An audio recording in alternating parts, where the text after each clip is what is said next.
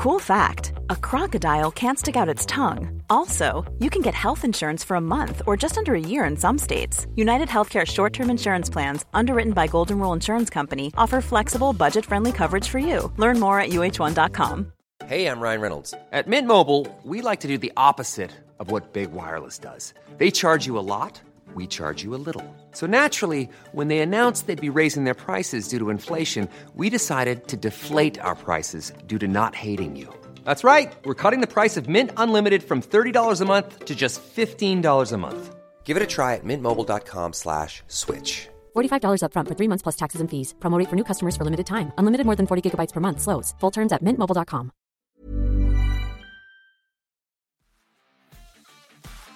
G'day, guys. Welcome back to the Rugby League Guru podcast. Got a Christmas party tonight, so probably won't be in my best form tomorrow morning to be recording. So I'll probably wait until the afternoon realistically. So I thought it would be a good opportunity as we are in December. We're coming up to the end of the year to go through some of the best podcasts from season 2021 on the Rugby League Guru podcast. It's been a cracking year, a year of huge growth and whatnot. It's been very exciting. One of the most exciting things about this year was the addition of the Dream Team podcast. I absolutely love doing these, and I can see by the numbers that you guys really enjoy them as well. So there's a bit more content heading into the back end of the year. We'll be re-uploading some of those for you guys to have a listen to, some throwback podcasts. I know I've had a lot of new people join the podcast this year, which is very exciting. Had a lot of new people join the podcast over the last three months as well, to be fair. So a lot of these people probably wouldn't have heard a lot of these podcasts from previous times. So I'm going to be uplo- re-uploading some of them as little throwback content. They will only be the best of the best, in my opinion. And this one was a cracker. This was the first ever Dream Team uh, that we did. This one was with Isaac John from YKTR, former Manly Seagull, New Zealand Warrior, and Penrith Panthers. Also represented uh, the Kiwis as well. I think he played one game there for the Kiwis against the Kangaroos. So done it all in rugby league. Isaac has obviously gone on to be very successful outside of rugby league. I'm sure you'd be seeing him on social media everywhere, especially over the last week with Brandon Smith and whatnot. Very interesting times for Isaac and YKTR. Exciting times as well. But this was recorded at the start of the NRL season. We went through Isaac's best team ever. Bit of a general chat as well, but then we dive into his best 13. This is some of the best content the Guru has to offer, in my opinion. These dream teams, they are unreal. We did Nathan Cleary the other day, really interesting chat. Other guys like Jamie Soward and a few others have featured as well. So you can go back and have a listen to those, or over the next month of December, they will be dropping as well for you guys to have a listen to. Let's kick it off with Isaac John's Dream Team.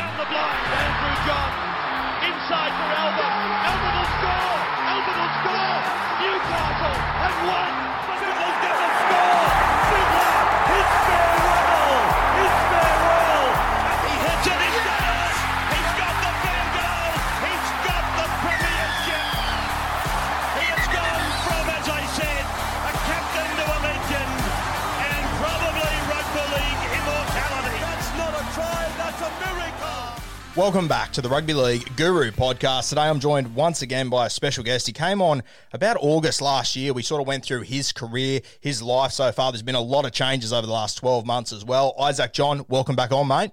Thanks for having me on, brother. Pumped to be here. Mate, tell me, it's been about 12 months. I think it was August last year when we had you on. Uh, there's been a lot of changes just from the outside looking in at YKTR. I mean, Jackson's arrived. Um, you've obviously got Scope who's come on board. The Hurricane and Jordan Simmy's arrived as well. Tell me, mate, what's been the high of the last 12 months for you?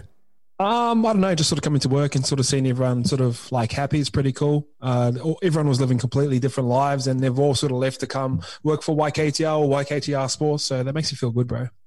Me, mate, what's been the low of the last 12 months if you had to pick something? Oh, I can't think of one, eh, to be honest. I know with highs come lows and all that sort of stuff, but I don't I don't have any. I've got nothing to complain about. Just grateful for everything. And how have you found uh, COVID has affected you guys, mate? Once again, from the outside looking in, it looks like you kind of enjoyed that challenge and that transition during this pretty tough period for a lot of people. Yeah, just from a personal standpoint, I've gone into that 75 hard. So like I'm training twice a day. I'm eating super clean. Um, I'm doing, I'm working on a lot of projects that I've been putting off. So from a personal standpoint, I'm kind of enjoying it. And I, am mindful when I say that because I know there's a lot of people struggling, and I've got friends that got small businesses and they're really doing it tough. But just from a personal standpoint, I kind of like these challenges. I think it sets you up for that next phase once you come out of it. So if you're grinding in this time, you're going to get the benefits of it from the other times. And it kind of forces you to plan. So I've always knew something was going to come and it's going to happen. That really happened last year for YKTR. We, we, we became a stronger business off the back of it. So I really enjoy these. These remind me of like preseasons. Like you got your head down, it's fucking tough. You don't really want to be there, but kind of when you come out of it, you look back and you're like, oh shit, it was it was there for a reason. I'll tell you, mate. Watching you over the last few years has been interesting for me. Obviously, you know, you used to live in like Alexandria, Rosebery sort of area, which is where I live now. So it was sort of you, you know, going around all the same place that I go to. You've now moved down to Bondi. I, I lived in North Bondi for about two or three years when I was a kid. I lived with my grandparents for a couple of years, and like every morning, it's just like going down the old path that I used to go down. It's changed a lot, but it, it looks like you're absolutely loving life down there. Yeah, it's like uh, I think Batuta Advocate put up a post a while ago. Um, got never feel bad after a swim. they never miss, eh? no, that's so true, man. Like like me and Scope went for like a six k run this morning and went for a swim and coffee, talk shit, and jump in the car, and here I am talking to you. So it's a great way to start the day. It's a beautiful part of the world. Um, there's a there's a good energy around. Like I love I love Sydney's energy. Some people come here, um, get chewing up and spat out, and like if you don't adapt to the energy, um, that's going to happen. But it's like sort of got this hustlers mentality, and people get it confused sometimes. But I love the energy, and Bondi's. People always say there's two. Oh, someone told me one time there's two parts of Bondi. There's the morning and the night time you can't live both. You rather be around the people in the morning, and they're the ones that are genuinely happy. So, there's a couple of people that I talk to every day, and down there, like five in the morning, it's always the same people. Like Trent Knox runs the 440 Run Club. I train with him some days, and they're always in a good mood. A lot of the people are a lot older, uh, but they're usually the ones with the best stories. So I like hanging around those types of people. Mate, obviously you're on here today to go through your 1 to 13, your dream team of all time, which I can't wait to get into. Before we do, uh, the NRL this year, mate, uh, I guess a lot of people have described it as a two horse race the last few months. Uh, then all of a sudden, Turbo, he returned from injury. He's been on fire. He might even get a feature in your team today. We'll talk about him soon. But how do you see it playing out in the back end? Um, I've got I've got two theories on this. So one of them is so I'll go back on 2009, 2012. The best players were Jarryd Hayne and Ben Barba. I think Tommy Turbo is putting together one one of those types of seasons when you relate them back to a year. So you know we get Benji 05, Jarryd Hayne 09, Benny Barba. It's going to be Tommy Turbo 21, and um, that's just how it is. And in both those years, when when that player was playing at such a high caliber, they went all the way to the final and they played Melbourne in the final. And Melbourne beat them both times. So I do like that analogy. I had an, I've got another one in my mind where you think of uh, Penrith Panthers, 1990, who they play? Canberra Raiders. And I remember my guy telling a story. He goes, when we played the Canberra Raiders the first time, we were warming up and I looked across the field and they just looked bigger and stronger than everyone else. Obviously, had Mal and, and apparently the boys on the Canberra Milk and all that sort of stuff. But the, second year, 1991, they come back, and that time when they looked across the field, they didn't seem as opposing or as as scared as what they were. So those are my two analogies. I think it's a three horse race. I think South leaked, leaked too many points. Um, if you leak those types of points against uh, Melbourne or Penrith, you're going to get caught. Um, but I see those two scenarios happen. It's either a repeat and Penrith play Melbourne, and it's very similar to the 1991 sort of vibe. And then um, the other way is uh, Manly and Melbourne as well. And that, those teams got history as well, so they've been sort of the sort of the rivalry for a long time. So I see that sort of happening. I start thinking about weird stuff as well. Had another one where Penrith were 91 champions. In my mind, I thought Ivan had um, played in the 2001 grand final, but he was actually 2002. 2002, yeah. And then, and then, like I, I, started rambling across these things, and then I was like, "Oh, the Warriors made 2011 grand final." So every every 10 years, Ivan's making a grand final. So I go through all these fucking random scenarios, um, but I just see that Manly one playing out for some reason. I don't know. Like it's a superstar league right now. You you pull Tommy Turbo away, Manly scrape scrape into a win. You pull Nathan Cleary out, Penrith fucking struggling against, like you know what I mean. They scrape into a win. You pull Munster out. You got you got Melbourne flat out trying to beat the Cowboys. So I, I like superstar leagues. I reference basketball a lot, and you need superstars in there. Um, but I think it's never been more obvious than it is right now. I think uh, just to play Rain Man with you for a couple of seconds, on top of the uh, Hayne 09, Barba 12, if you look back to 2017, for me, the two best players in the comp by a country mile were Taumalolo and Michael Morgan also played the Melbourne Storm in that grand final. And I mean, I think they won that one by 30 points. I think that 2017 is one of the best sides ever. And on top of your Penrith Panthers theory, if they do make it to that grand final, a uh, little bit of potential jam on the Clive Churchill medalist. 91, Roy Simmons scores two tries. 2003, Luke Priddis scores a Luke try. The hooker, Happy Koroisau, man. Keep an eye on him. He's been in a bit of trouble lately, so hopefully he can get a shit together. Proper Barney Rubble. Bad day to be happy Koroisau, mate. Let's dive oh. into uh, our dream team. And at fullback, uh, obviously a position that has been dominated by so many superstars in our game over the last 15 years. And right now, I mean, is it the golden era of fullbacks or what? I think they have the biggest influence on the game. I think the way, um, like, like I always use basketball. So we'll, like the Tommy Turbos, the Tedesco's, they've had great reference points to sort of build off the back off. And Billy Slater has been the guy. Um, but yeah, it is like I think they're the most valuable. They touch the ball a lot. They make the most yards. They, with the way their shape is played right now, they're usually the person that throws the last pass. So they're kind of like stacking um, their stats a little bit, like padding their stats up. Because a lot of the time, Tommy Turbo is just passing to Reuben Garrick, and that's a TA. You know what I mean? That's a try assist. So it's kind of a lopsided one, but it is, bro. It is. It, they're so influential right now, and we're, we're, blessed. We're blessed with so many great fullbacks. Like you go, you, you, name, name your top five fullbacks right now. Oh, I, I'd go Turbo. I would have Teddy in there.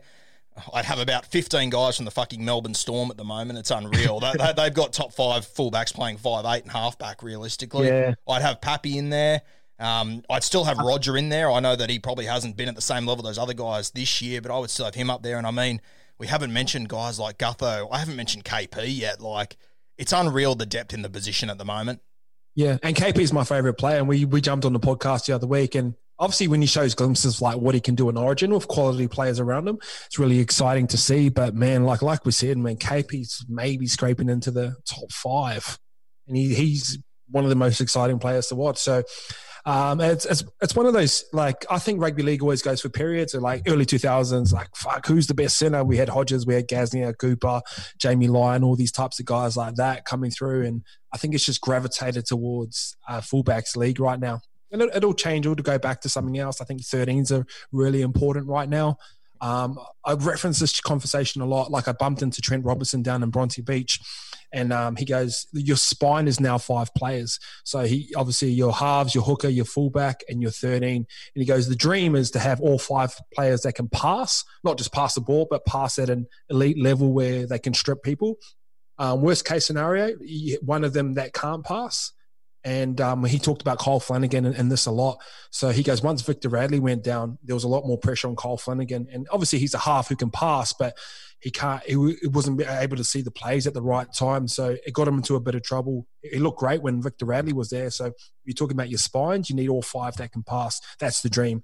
You, you start and like you see you see Penrith start to get in a little bit of trouble. So Dylan Brown can make a pass, but like out nine times, oh, like out of 10 times, he maybe strip him maybe 50%, 60%. That's probably not enough yep. for that level. And then once Isaiah Yeo starts, like he gets a head knock and he goes off, you just see them start to like tighten up and everything looks a little looks a little bit clunky. So it's a great thing to pay attention to. So once he told me that, I was like, shit, that makes sense. I think also, mate, with that Penrith side, uh, you know, you, you look at the way, especially with all the shape that they're able to throw out the left hand side, it's unreal. But they're one of the few teams that really even use their fullback in that shape. Like you don't see Dylan Edwards even coming down that edge all that much. It's amazing to think. I mean, if they did, did have a James Tedesco or a Tom Trbojevic who played a little bit more down that left edge, I mean, it's already probably the most dangerous edge in the game. Imagine what it could be if you had, you know, a fullback as you said with a slightly higher passing IQ. It'd be unreal. Yeah, and um, but then he, he balances it out with like running like meters and stuff like yeah. that. But if you if you really pay attention to the way that Penrith played, and this is like a bit of education for people that don't understand, they've basically ripped off um, Pen, uh, Cowboys back in the day. So what had happened is like Lachlan Coote and um, Michael Morgan, they were both sort of fighting for that fullback position. Robert Lui went down. So the way they changed their whole shape was J- JT would hold the middle of the field, Lachlan Coote or Lachlan Coote was left side, and then Michael Morgan was right side. So John Cartwright was the coach at the time when they won the competition. He rolled down to Manly. He brought that system down to Manly. Manly copied that. Trent Barrett found out that, took it over to Penrith, and it sort of just evolved from there. But it suits their style of play because Jarome Luai is great left side player, um, but he can sort of cover all the way across. Where Dylan Edwards, I called him Dylan Brown before, I always seem to do that. Um, he can just cover that right side, and it takes away that that deficiency as well. Roosters done it for their um, period as well when Minichiello wasn't a great passing. Yep. But they used to just run that shape like a little bit different. But um, it's a great way to play, especially if you've got a Nathan Cleary there. Mate, you mentioned the Manly Seagulls there, and obviously the fullback you have uh, selected here is Tom Trbojevic, and I know that this year there's been a lot of comparisons to Hayno 9, Barba 12. For me, I think he's passed him. I think oh, he's passed mate, him. I think he well and truly has. I mean, I think for me, this thing that stands out for me with Turbo is that you know Hayne and Barba, their forwards like they sort of had to win the ruck for them to get on the front foot. If Manly aren't winning the ruck, Turbo just goes and fucking wins it himself. He just says, "Give me the pill, I'll win it for us." Like I've never seen a fullback doing what he's doing at the moment. You see your markers in a little bit of disarray, and he just appears uh, on the A and is just ready to go. I think he's incredible at the moment. Yeah, just the physical presence as well. Yep. He's six foot, bro. He can kick off both feet. He could have easily rolled into AFL. Um, he's got a really, he's a really smart kid as well. Like I think he was like, like really, really smart. So we were playing nines one time. Um, I was playing for Manly, and he was able to figure out like the points differential just off the top of his head of how much we'd need if we lost the next game. He could figure out in his head, bro. He's kind of like fucked up smart. Like that's how smart he is. So he's got this man, sometimes sometimes I think the universe always balances it out. So a lot of the times you see super talented people, but they're kind of lazy, but they can can kind of get past, get by. And then the other side is the guy of no talent, but he works his fucking ass off and he, he'll balance it out. Tommy's like he goes against nature. He's super talented. He's super smart. He actually cares about winning. He's fit. He's fast. Like there's no flaw in his game whatsoever, and it's fucking scary. And he actually cares about Manly. He cares about winning.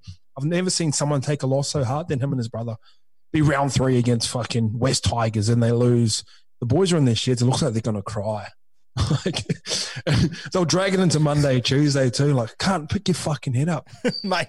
Oh, I think this year, you know, he's obviously had a vast array of highlights that have been unreal. But the moment that stood out for me was a couple of weeks ago. I can't remember who they were playing, but Paseka, he had a bit of a lazy play in defence. And, mate, I'm not sure if you saw it, but Tom Trbojevic looked like he gave him one of the all time sprays. And without knowing Tommy personally, I never really thought he was going to be that sort of dude, but it's like he's come of age. He realizes how good he is now and the impact he can have and the standards he's setting. It just feels like to me, football wise, but also mentally, he's just gone to a new level. And obviously, like um, that injury at the start of the year, um, getting publicly shamed. I think he's off the piss right now, so he's he's fully focused on trying to be the best player he can be. And he, and we you look at Jarryd Hayne 09 and um, Benny Barba and that like they didn't like they didn't have Cherry Evans and Foz. Yep. They had Daniel Mortimer, Jeff Robson. They had Trent Hodkinson and Josh Reynolds, all great players in their own right, but they, they can't create the way that DCE can create and the way that Fozzie can create as well. So that's probably the one thing that they've got on their side as well. Manly, uh, we talked about this yesterday with Scope. Like Manly have always that type. Ivan Cleary said this to me. He goes, as long as Manly have been around, it doesn't matter if they're up by two, up by four, up by 14, up by 44, if they're 10 meters off the line, 20 meters, if the pass is on, they'll just throw it. Yeah. They don't give a fuck. So they've always been able to breed really natural footballers that aren't as scared to throw uh, it and aren't as scared to be like a little bit overweight and sort of stuff. They're just they're just pure footballers, the Manly club, and it must be something in the woodwork because it just carries over and over and over. And that game on the weekend, we're watching a video back on it. It's hard to do video on them because. Like you know when you play Penrith, you know when you play Melbourne, they're like, oh, we're going to get them to the left post and post, and they're going to run this shape back. Manly just zing it and then yeah. play off the back of it. And then to top that off, they've got Tommy Turbo, who's got great rugby league IQ. He'll check blindside. All right, you got Daine Laurie there. Let me just give me the ball and just I'll run over the top of him. And it's he's at that point right now, ten meters off the line, one on one, one on two. There's not too many people that can stop him. And GI sort of had that effect about him for a couple years when he was at the Rabbitohs, where you're like, fuck, he's got that about him. Can I ask you, mate, if we would have done this six months ago before this season started, is Turbo your fullback or are you going Slater? Nah, nah, nah I would have gone Slater for yeah. sure. Um, I know Tedesco's there and he, he's one of the great players. Um, I don't know, it's just something about these other two that sort of stick out a bit more. And, and like Tommy Turbo's gone on to, oh, I mean, um, Tedesco's gone on to do some great things and win comps and Origin series, and now he's the captain. I don't know, just something about the other two stick out a bit more for me, and I, I can't put my finger on it. For me, mate, I've, I've always said, and you know, maybe it's getting further away from being right, but I've always said that Tedesco for me is the better fullback, but Turbo is just the better footballer, and you can just put him anywhere. And when he is playing fullback, he's just such a naturally good footballer that like it, it's hard to compensate for what he does. Yeah, and I think just physical presence, like I think he sticks out a bit more. Like when you're sitting in, at Brookie Oval on the stand, and you see him like run out that tunnel and his head's almost scraping the top. Like sometimes you don't realize how big football players are until you're standing next to him and stuff like that. So he's kind of just got this like big aura about him where when he when at the moment when he walks on the field, like you're like, oh shit, like he's fucking he's fucking big, and then he's fucking running like lightning and he's fit as the first first time first time I was at Manly, um, we done a two point two k time trial like him and Cherry Evans basically sprinted like first day of training, November the first. Them two like sprinted the whole thing. I was like, what the fuck's going on? Do you know who beat them both? Jamie Lyon. No, I'll tell you what doesn't actually shock me. What well, he just? Uh, we'll, we'll talk about him later, of course. But mate, let's dive into our wingers. And uh, you're going for some some big bits of gear here. The first guy is Semi Radradra. Only played a couple of years in the NRL, but no stranger to uh, to the promised land. Um, yeah, last time I played an NRL game, I tried to tackle him around the legs, and he stretched a nerve in my neck, and I couldn't lift my arm for like six weeks. So he he, he basically ended my career. Uh, nah, but just just his style. Um, but I know I know BMOS, like when you think of the game's great, and that's just longevity, and he's been been able to do it over a long time, bro. But when Radradra was in his prime, uh, fuck, it was Man. scary, bro. It was scary. He could do everything. Could score from long distance. Could finish off an easy try. Had a tough carry. Great in the air. Um, he kind of had that, like you know, he used to stop and look at you, and then like goose, and then he could take you outside. But if he went over, he'd come under hard. And I'll tell you a story. So when Parra was flying and Normie was flying, um, Vunivalu started flying. Um, he started getting a name for himself as well, and the boys are getting into him at training and going like Bulla, Bulla, like um, he's the best Fijian in the comp right now. And if you remember a game where he come out in the first 10 minutes, got the ball, just ran straight at him, palmed him off. And I think they scored like a long distance try and just put an absolute clinic on him. And obviously, with all the Fijians boys, they're pretty laid back and relaxed and they pick and choose when they play. But when he decided to play, yeah, fuck, when they play, it's over. Yeah, when they play and the arm starts coming out, and I always say this: only Fijians and Indigenous boys can do a chip. Do a chip. It'd be like you know when you do a chip, you want it to be like a perfect. They're the only only races that can do a chip like this and it'll bounce up and yeah. back in their hands. Only them two, Fijians and all the Indigenous boys. They're just freakish football talents.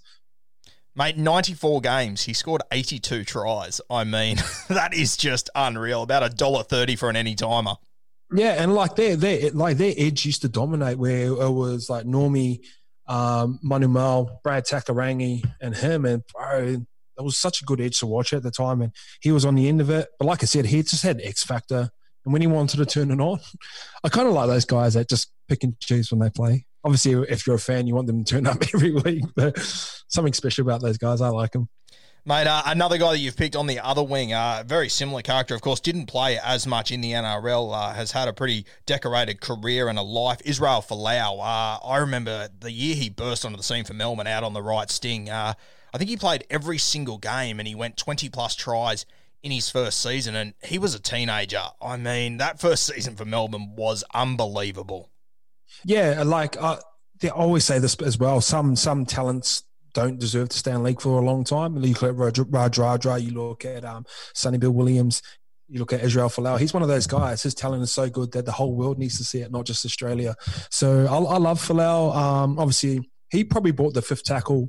He made the fifth tackle more important than what it was historically yeah. before that, where and it almost got to the point, bro, where they were going to change the rules because he was scoring two too many tries. Like, oh, rugby league's getting boring now. Everyone's just kicking. Like if you score off a kick, you should only be worth three points. Standard fucking rugby league trying to change the rules every three seconds. But man, he was just good. He was balanced. Um, got to play him a few times, and same thing, bro. Like when you run out of the tunnel and they're the home team, uh, honestly, man, you always look for a couple players. Like when it, you just like it's like you're a kid, bro. And you see the big Islander kid, and you know he's going to run over the top of you. When you play those guys, you just look for him, and those types of guys have the X factor or whatever it is. You kind of half beat yourself. You half psych yourself out, and he's one of the guys that had that type of appeal. So what you just entered my head for the first 15 years of my life. I don't think I met a Polynesian fellow that didn't run over the top of me. Mate, um, Israel Folau, for me, the moment that I'll never remember, and I can't remember exactly the year, but it's a try that he scored in Origin where he oh, leaped yeah. above Anthony Quinn. I'm not sure if he's come down yet. That was unbelievable.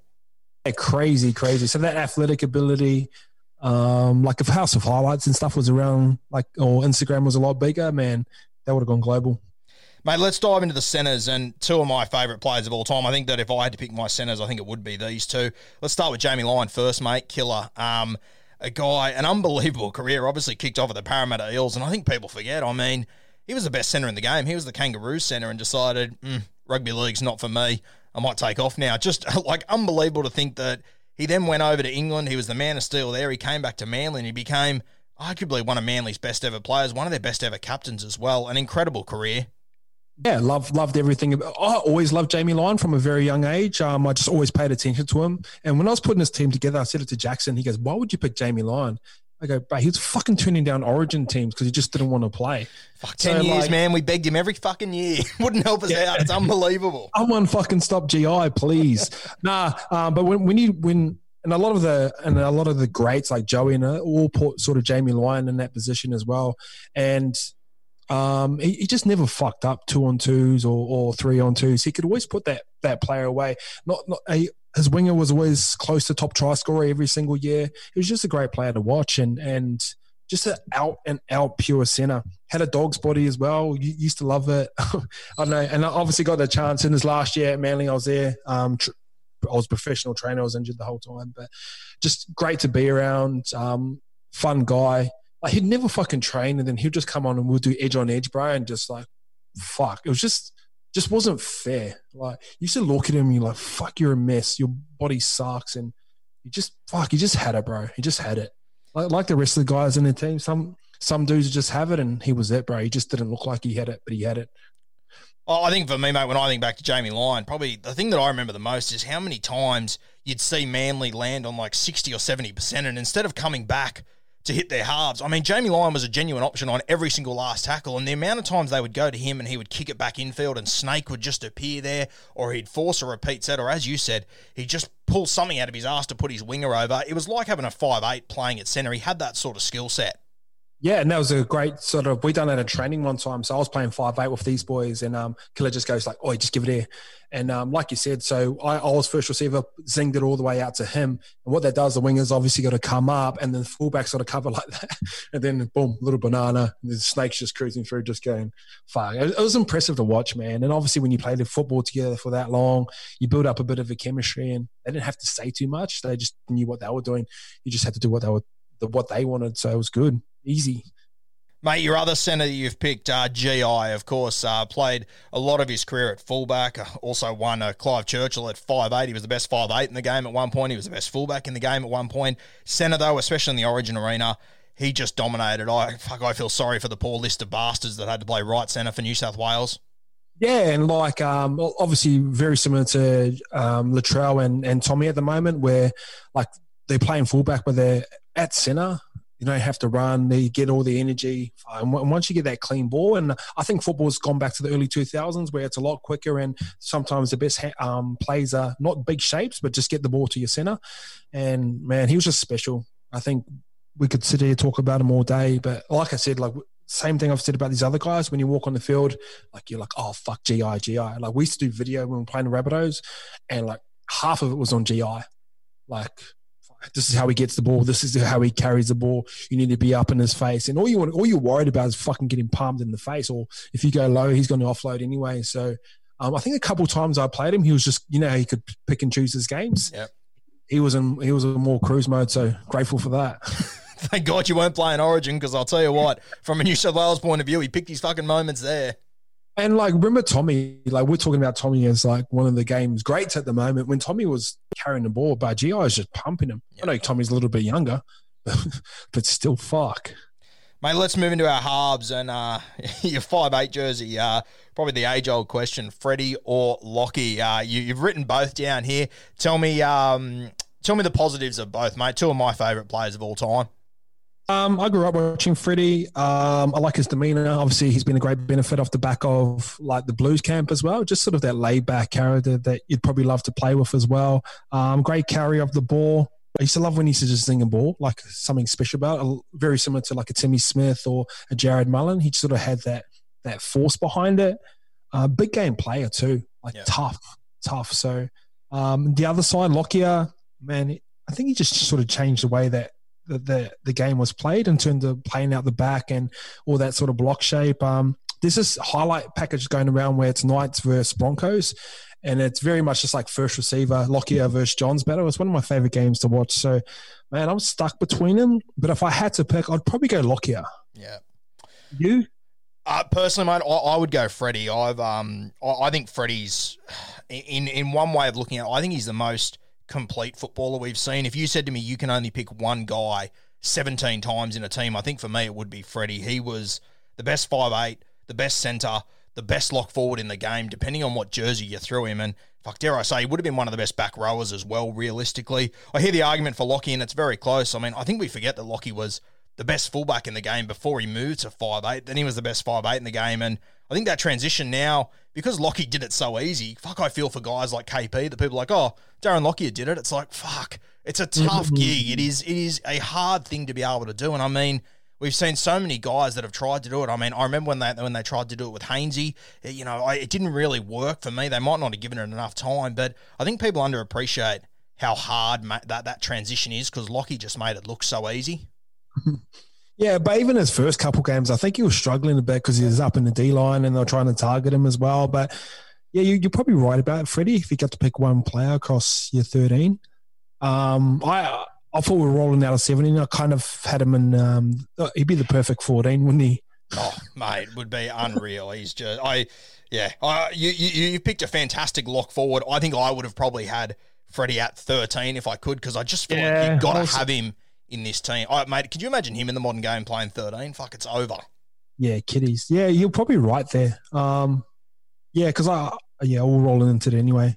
Mate, uh, let's move to the halfback. Uh, picks himself, Joey Johns. And, um, mate, I, I, did a deep dive on Joey the other day, and I'm interested to hear your opinion on it. Um, obviously, Joey, he achieved so much in his career. It was unbelievable. At the age of 31, the injury started. And from memory, what I was talking about the other day, I think he played like 40 games out of his last 120 that he possibly could. In the midst of that was the 2005 Origin Series. Dare I say, one of the most dominant performances on the biggest stages of all time you have a look at Brad Fittler post 30, um, Grand Final 2000, Premiership 02, Grand Final 03, Grand Final 04. You look at Cooper Cronk, his last three years in first grade are Premiership, Premiership, Premiership across two clubs. Mm. I honestly think we missed out on potentially the most complete football from Andrew Johns, the most matured football. You know, you get post 30 and there's nothing that they haven't seen. And we saw Joey come in off an injury where, I mean, he'd, he'd played peanuts for eight weeks. He came in and played Origin and absolutely dominated. I think Joey's got an unreal career, immortal 100%, but I honestly think we missed out on the best of Joey. Yeah, it's sad. And obviously, like, sports science was probably a thing back like then as well. Um, and the way he sort of lived life as well, which kind of makes him a lot cooler. Yep. Like I, obviously Clint Newton's a close friend of mine. And when I first got to Penrith, like I, bro, I'm a Newcastle fan. I remember Newton being there, like tell me all the stories about Joey and you hear all these different stories and stuff. And like the one where like he was surfing his game day and the surf was too good and he rocks up late, skips the whole warm up. Hagues has gone, where the fuck you been? He goes, nah, surf was too good, rolls out and puts on a fucking man of the match performance.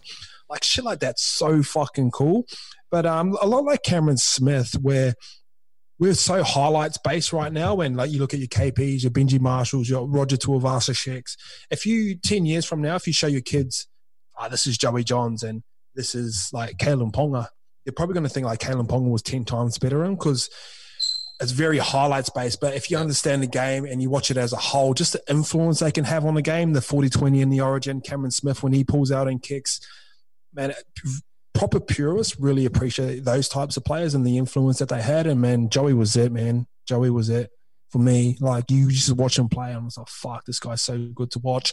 I used to record him and then tap the pause button whenever you get the ball and just go like, fuck, what's he trying to do here? Used to have the Andrew John story so far.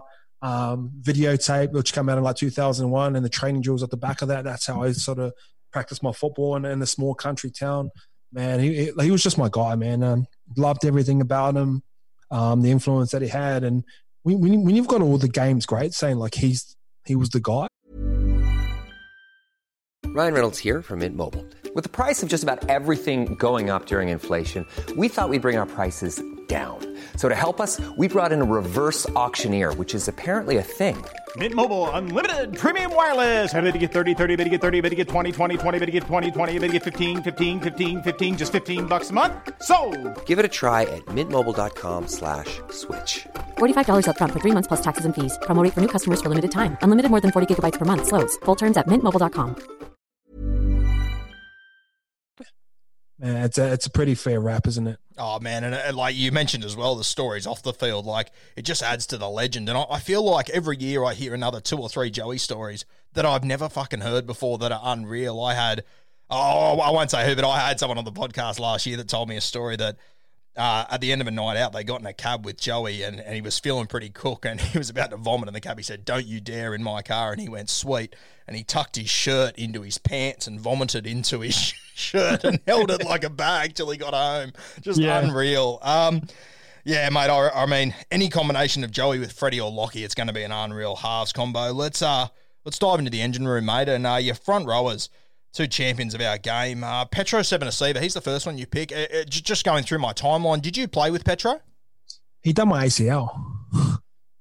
He, um, I was playing the Warriors. We played against him at Penrith, so we we were on like a five win game win streak. It was a weird game. We got, I think the penalty count was thirteen to nil against us. and Yeah. we still won against Yeah, Penrith. right. But he, he dived at my leg and um, done my ACL. So I always remember remember him being tough. But I'll probably agree with you with the Freddie moving into the thirteen. And I'd probably bring Burgess down into my um, starting pack. So sorry, Petro. I, I think he owes you one, brother. Don't worry about it. Um, You, you Mate. fucked my ACL, so you're out. Sorry, buddy. Mate, your other front rower, uh, one of my favourite players of all time, Adrian Morley, obviously. Uh, the front rower for the Sydney Roosters, the early 2000s, and a guy that really set the standard uh, at the Sydney Roosters. For me, um, there, there was a documentary on Kayo that came out the other night on Ricky Stuart, and he talks about that 2002 grand final and just how much his forwards really brought into the culture he set. There's, of course, the moment where Richard Villasanti hits Brad Fittler late, uh, late Yeah. and high, and Adrian Morley, it was like a Michael Jordan moment, just took it personally, didn't he? Really went after him. Yeah, um, he he was one of the guys that made me doubt if I really wanted to play football. Yeah. Like uh, uh, 2001, I was like, oh, I just want to play NRL for the Warriors or play for Newcastle and all that sort of shit. And you see that guy coming out the fucking line, I'm going, I don't know if I'm made for this. fucking used to scare me, man. He was the scariest dude. But yeah, loved loved everything about him. Uh, something about those Pommy boys when they come down there, they got a chip on their shoulder as well. Like even when you've played over there, they're like, oh, like I could play NRL, I could play NRL. But he was one of the guys that was like, shit, fuck, he's scary, man. So yeah, I think you need enforcers in your team when you're playing halves and you go up and play the Roosters. Like when I was playing half and I play the Roosters, I sound like the biggest fucking cat on this podcast. This is this is true story. So I, I said, you're in good company, don't worry. yeah, I just go, fuck, like, where's Jared? Like, Jared's going to hit me in the back. Someone out like Russell Packer's going to hit me in the back. You kind of need those guys that have got a bit of fear factor, and he was it. And then you got him and um, Craig Fitzgibbon flying out. Were those were those cunts ever on side? Because that line speed was just too crazy, wasn't it? It was, it was that full gang defence too. Like it was three and four man tackles every time. It was a real transition time in rugby league. I remember the um, when they rolled into maybe 2002 or three, and they were the first team to sort of stand back on the 40 meter for the kickoff, like Yeah. very much like an NFL. A lot of teams just rock up and it's a staggered line, but I remember them just doing that. Like, fuck, these guys. I don't know. It's just they look like military. Look like fucking robots. So, but Morley, Morley was the guy. He looked like a good time on the piss as well. I remember Finchy telling me that you know in the lead up to a, a big game, he'd uh you know he'd go and make something up. The opposition said to fire Morley up, and Finchy'd walk away thinking, "How the fuck would I know that, you idiot?" But it would work every single time. He'd be ready to rip and tear. Mate, uh, your hooker, Cam Smith, uh, my selection as well. For me, I think uh, he's right up there with the best player of all time, if not the Joey says he's the best player ever. Joey, like, Yeah, well, yeah, mate, I wasn't sure of me saying. I, I do think he's the best player, to be honest with you. But I also now put a lot of a lot of weighing on the fact that we didn't see Joey's entire career, so it's a tough one. But Cam Smith, I think he's the best captain our game has ever seen, without a doubt. Um, mate, win, winners win, and it, it just became a habit for Cam, didn't it? Yeah, you'd look at someone like Tom Brady, and you can kind of really compare their careers, and not probably the most athletically gifted, but just something about him. Like, like like all these guys, and a lot of guys that we pick in this are very like athletic based. Yep. Like Draja, he's huge, and Turbo, he's fast and fit and fucking strong as fuck. Man, this guy is just one of those guys you look at and like, oh shit, he looks like me, but then he's nothing like me, and I think it's very unassuming, which makes him like very special. And obviously, he'd be the captain on my side as well. Got some pretty good captains in there, but I think he shines brightest out of all of them. I dare I say, mate, I could divide Cam Smith's career in half and I still think Cam Smith from the first half or the second half, I still think he's my best hooker of all time. Like it's unbelievable what he achieved. Yeah, like Kobe Bryant as well. You know when they changed when he changed numbers from eight to twenty four, and he had two Hall of Fame careers. So I think Cameron Smith's in that in that sort of uh, mold as well. Mate, uh, an all Kiwi back row, two of my favourites. We'll start with Sonny Bill Williams first, and um, I'm sure that he's one of your favourites, not only what he achieved in rugby league, but also just what he achieved as a worldwide athlete. I think he was the first guy in rugby league that made us sort of realise that, or made these guys realise that branding is just so important and you can become something bigger than the game. A freakish player, Sonny Bill. Yeah, influence, influence everything like haircuts, tattoos, fashion, um, I remember him, Reni Maitua, and Willie, Willie Tonga were like my favorite group of people to watch because I was like, fuck, these guys are cool, playing in a great side. Look at them going out and partying and shit like that. So, man, like that that influence when you you become like a global athlete and like you're sponsored by Adidas, like only guys like Beckham and Jonah and Dan Carter, he, he was on that sort of level as well. Obviously, could play as well, but I think all that sort of stuff really interested me a lot more as well. I had uh, I had Brent Sherwin on the podcast the end of last year, mate, and uh, obviously Sonny Bill, like like me as a fan, I just put him on a pedestal. I just think he's he's just on such a high level compared to the vast majority of rugby league players ever, and Shifty told a story that when he had to leave Canterbury, he sent a text out to the boys and he said that within 25 minutes he had a, he had a knock on the door and he opened it and it was Sonny Bill with, with a case of beer and they polished it off just sitting in his apartment essentially. Like I, I don't when I think of Sonny Bill, I don't think of that sort of guy. It's it's crazy when you look back at his career and where he came from. I mean, I, I'm, I'm sure you've seen the old tape of him at Redfern Oval getting stuck in in SG ball. Like it's just unreal to look at where he's come from to what he has become. It's unbelievable.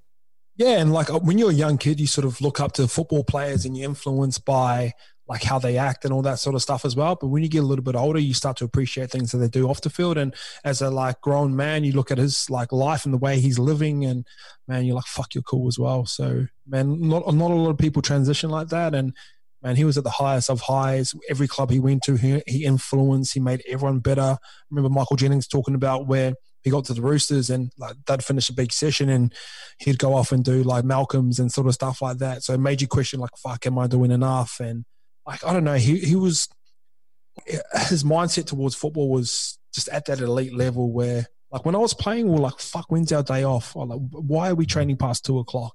Where he was he was zoned in and focused every single day. He was the first one there. He was stretching. He'd stretch at night time. So I think we're moving towards that sort of space pretty soon. But um, was kind of like the first guy and made him look a little bit weird, but it made him special. Mate, just a different breed, SBW. And speaking of different breeds, your other back rower, um, and mate, I almost feel sorry for my listeners that this is probably almost boring to them because this is essentially the team that I would have fucking picked, and they all know it. Ali Lauitiiti. Um, for me, I still think this is the biggest mistake the New Zealand Warriors have made as a franchise, letting Ali go. He's once described as the Michael Jordan of rugby league. Um, he was Sonny Bill Williams before Sonny Bill Williams for me. Yeah, hundred percent. I got to play with him, bro. He was at Wakefield when I was there, and he was my back row, bro. He was still gun too, and obviously a little bit older and a bit bigger, but still had all that sort of shit going on. Um, but yeah, just a special time. Obviously, I was about 10, 11 when he was really firing, and I, I told her that this. Um, I was driving. We were driving towards Mount Smart Stadium one time. It was called Ericsson Stadium at the time, and he drove past me in the car and waved to me. I was like, oh shit, that's only Ali Lauitiiti. And I always remember that, bro. And he was driving with his wife and obviously got to play with him and shit like that. But like, he was a guy. And I remember like Gordon Tallis saying, like, if you got to play off anyone, who would it be? And they say, like, Gordon Tallis is one of the game's best back rowers and one of the biggest enforcers. And they're all saying, like, Lauitiiti, like, he was the guy. So, man, he was special to watch. Obviously, he influenced guys like Sonny Bill, the way um, offloads and all that sort of style of football sort of come about. Man, that 2002, 2001 time at the Warriors was a special time. It was like that offloading style and everyone sort of bought into it. Man, it was great to watch. Man, I think it'd be really interesting to see, you know, if the Warriors would have beaten the Roosters in 2002, where we hold Ali Lauitiiti, how his career unfolded. For me, if he's a pre- if he's one of the first premiership winners for the New Zealand Warriors, I don't think he ever leaves. It's amazing to think where the career of Stacey Jones would have been, where the career of Ali Lauitiiti would have been. Ivan Cleary, he was the fullback in that side as well. I mean, that could have been unbelievable. They were so good for the next two or three years after, but if you put a bit of success in there at premiership, I think it changes the game forever.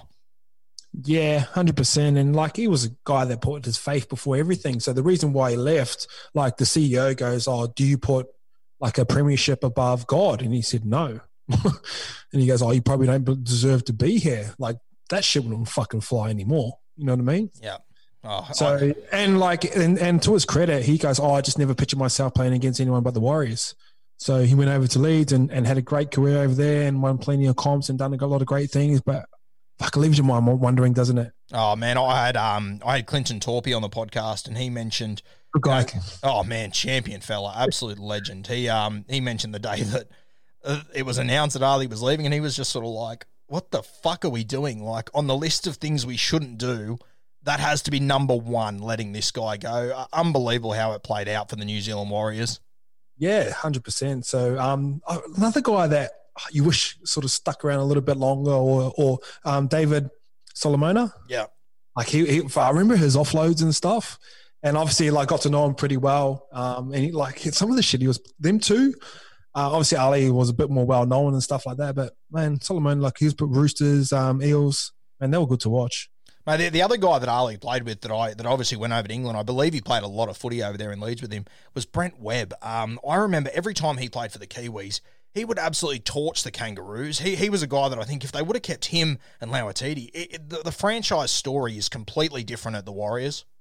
Yeah, oh, obviously, you know, talking to me here, I kind of love storylines. And when Reece Walsh sort of signed, I was yep. like, oh, is, is, this our little Brent Webb moment here for the Warriors? Good looking dude, got a bit of footy about him, kind of small as well.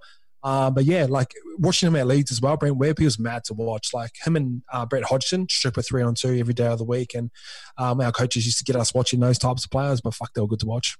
Mate, let's move to Jersey 13, the last player you've selected. Uh, you're going for Sam Burgess, uh, obviously a champion of our game, one of the toughest hombres of all time. And Man, I'm having a look. I mean, as if you take out Cam Smith, the only forward you picked that's a kangaroo is Petero Civoniceva. You got Morley, Burgess, two Poms. You got an all Kiwi back row, a very good mixture. And Sam Burgess, I mean, those few years that he was in the NRL, 2014 is obviously the highlight. What he did at that grand final night, going up against James Graham. Uh, you know, and I hear them talk about, you know, like in my mind, it was no fluke that these two ran into each other on the first play, right?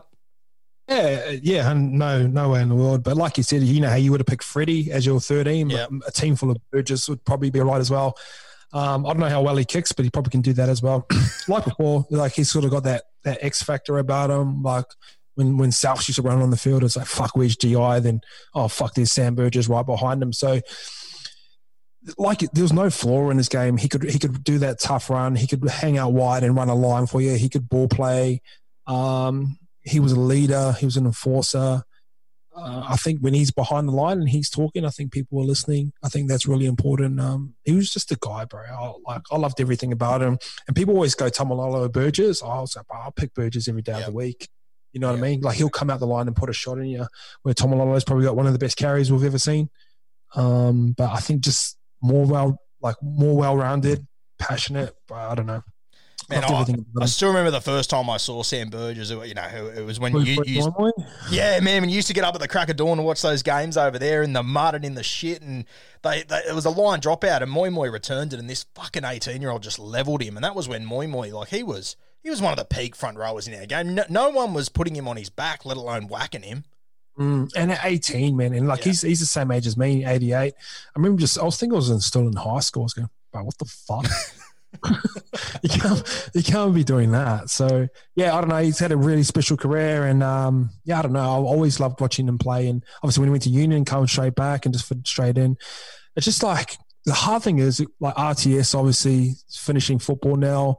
The one thing about rugby league and those types of guys, they never get to experience the Origin arena, yep. and that's why we we pay homage to all these other guys like Johns in 2005 when he come back in the second game, and Alfie Langer 01 and Smith and um, Lockyer, the try that started the eight year run, like they never get to experience these moments, which which is um, which which is fair. Like I'm not going to go in and bat for the for like why these guys should play, but just would love to see a Burgess in, in a New South Wales jersey, wouldn't you? Oh, mate, the reality is, like, when we look back at legends, like all the guys we've spoken about here, they have moments that they own. I mean, we, we mentioned Greg Inglis. A lot of the big moments, the, the reason why everyone picks him at centre in their best teams is because of what he did in Origin. You look at what Freddie achieved in Origin, Lockie, 2006, scoop in the intercept, Joey, 05 in Origin. I mean, State of Origin allows guys to own the biggest stages and the biggest moments that people never forget. A lot of these guys don't get that opportunity, as you mentioned.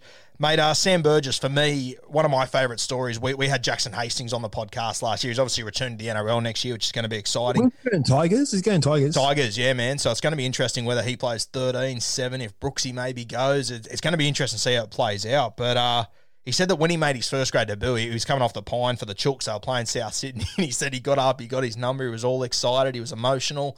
And Sam Burgess subbed off as he was getting ready to go on. And Burgess mm. walked past him and stood next to him and goes, You're in for a tough fucking night. and sat down. And Jack Hurst said he almost dropped his fucking number.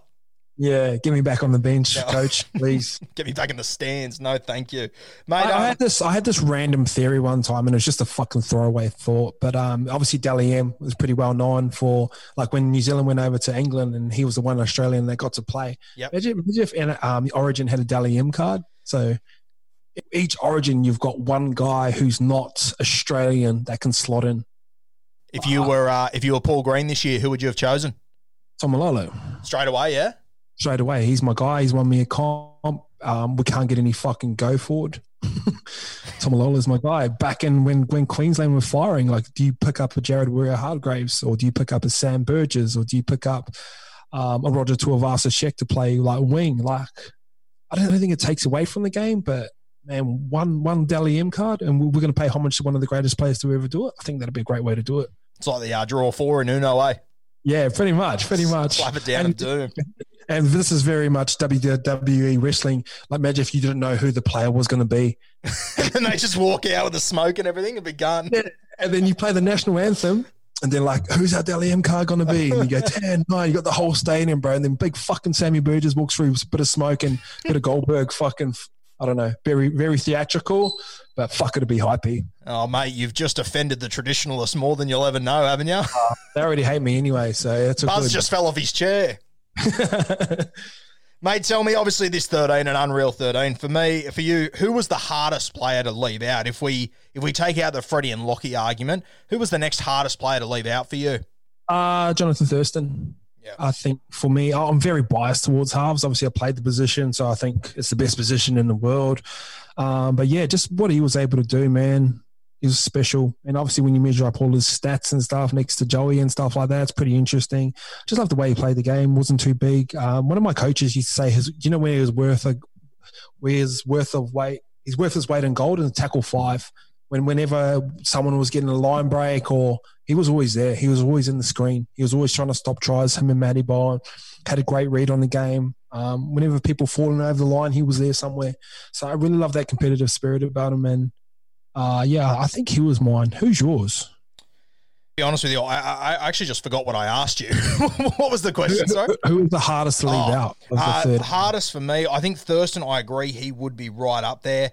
Um, I always really loved Ricky Stuart as a halfback as well. I know that you couldn't pick him over Joey, but I loved the way that he went about his footy. Um, I loved Mal Meninga as well. I think Mal very hard to leave out. I prefer the way that Jamie Lyon played. I love the creativity and the sort of old school style that he had, but I really I love the way that Mal Meninga used to play his footy. And you know, you obviously mentioned before. I mean, and I had him on my podcast. He spoke about it. MG, like I, I cannot imagine MG standing across from anyone going, "Fuck, he looks fearsome." But to see Mal and to get that sort of reaction, I think it's unreal. Um, another guy that I always really liked. But yeah. if you if you went Mal Meninga prime versus prime GI, how does that how does that play out in your mind?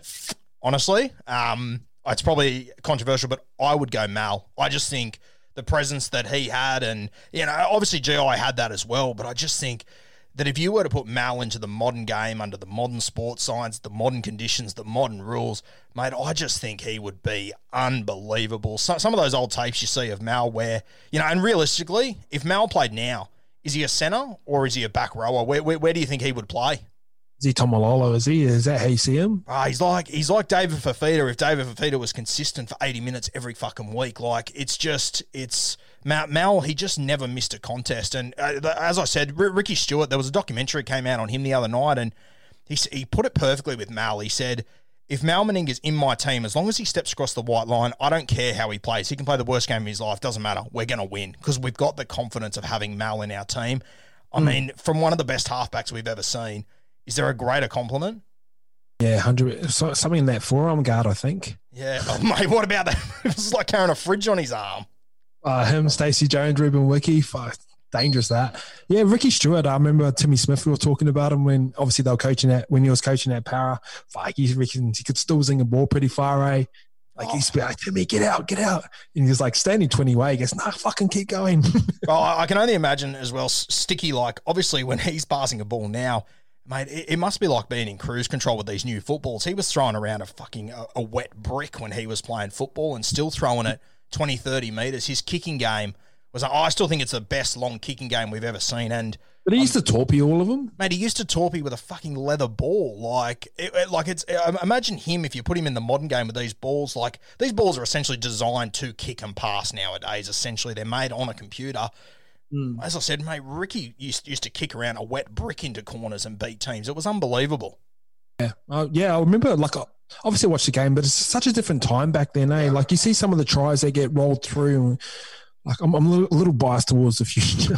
I'm like, surely, like a Melbourne Storm would be able to stop these boys, or Mate, can, I- you can have these hypothetical arguments forever, couldn't you? Oh, for sure. And like, I mean, like with all due respect to all the immortals we had, I mean, if you take if you take these modern guys back seventy years, mate, it's it's it's kids in a schoolyard essentially. Like the game has just changed so much that it is hard to Like compare. crooning around, just palming off fatty. I got, Yeah. I can see fatty in your background. just like fatty Vautin ain't stopping GI. I'll No. fucking tell you that right now. no, but.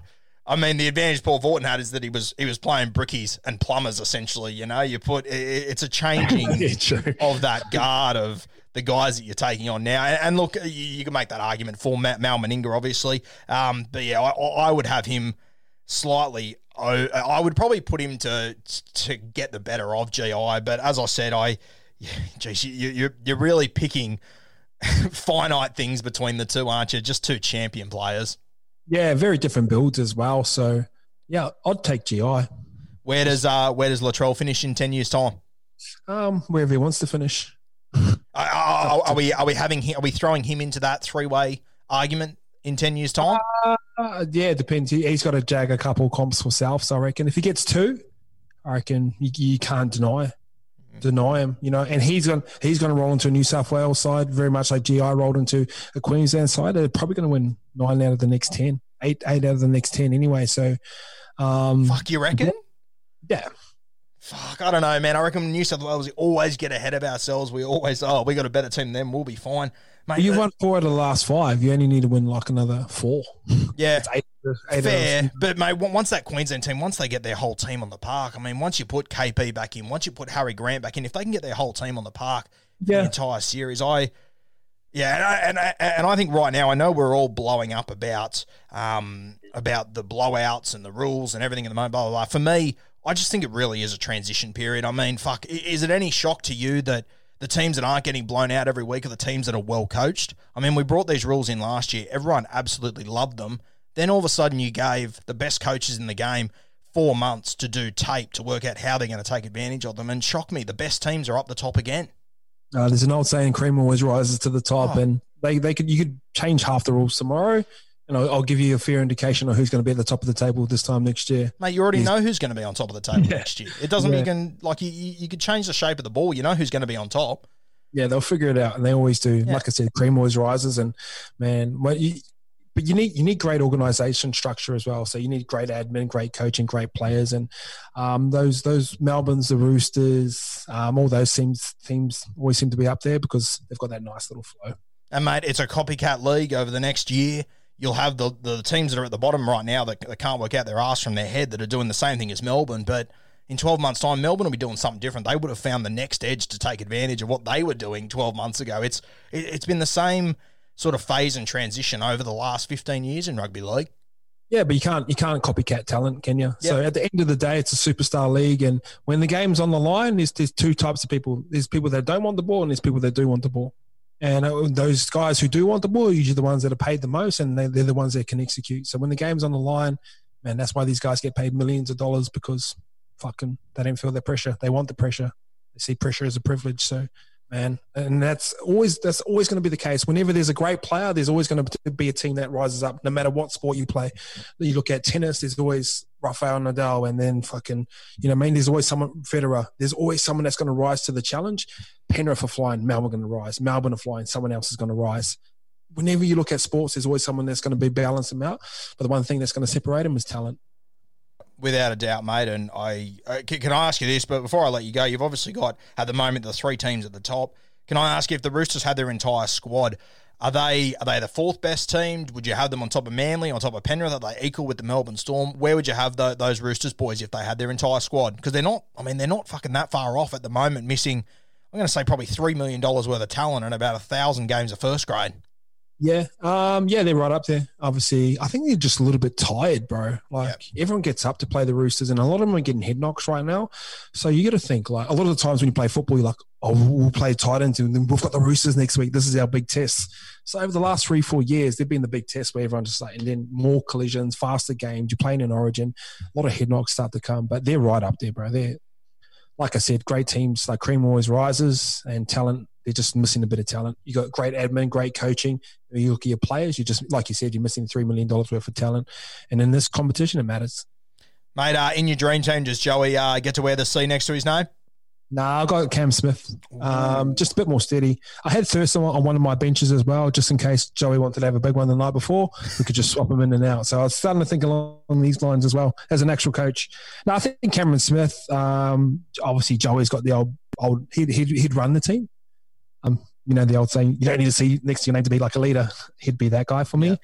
But yeah, was partial to a blow up with the old mouth guard coming out. You know, so I, I just want a nice, calm leader, and I think Smithy's the guy. As you said, mate, obviously Cam Smith, I think he'd be the skipper in the first half and the second half. In the third half, though, Joey Johns would definitely take over. They'd do some damage off the field, these two halves, wouldn't they, Joey and Freddie? Yeah, hundred percent. Just got to let them do their thing, and can't really tell those players what to do. They're great for a reason, and obviously that carries on outside the field as well. So a little bit different, and that's what makes them great. Ice, mate, I really appreciate your time once again. Second time you've come on, and hopefully, I'm trying to organise with Jackson. We can have you on before the finals to uh, give a little preview there. Always appreciate your time and uh, everything you sort of done for me without even probably realising it. Uh, just following your content and everything every day. Thoroughly appreciate your time, brother. Thanks, bro. Get me on anytime you want. So appreciate you. See you later. Legend. Thanks, mate.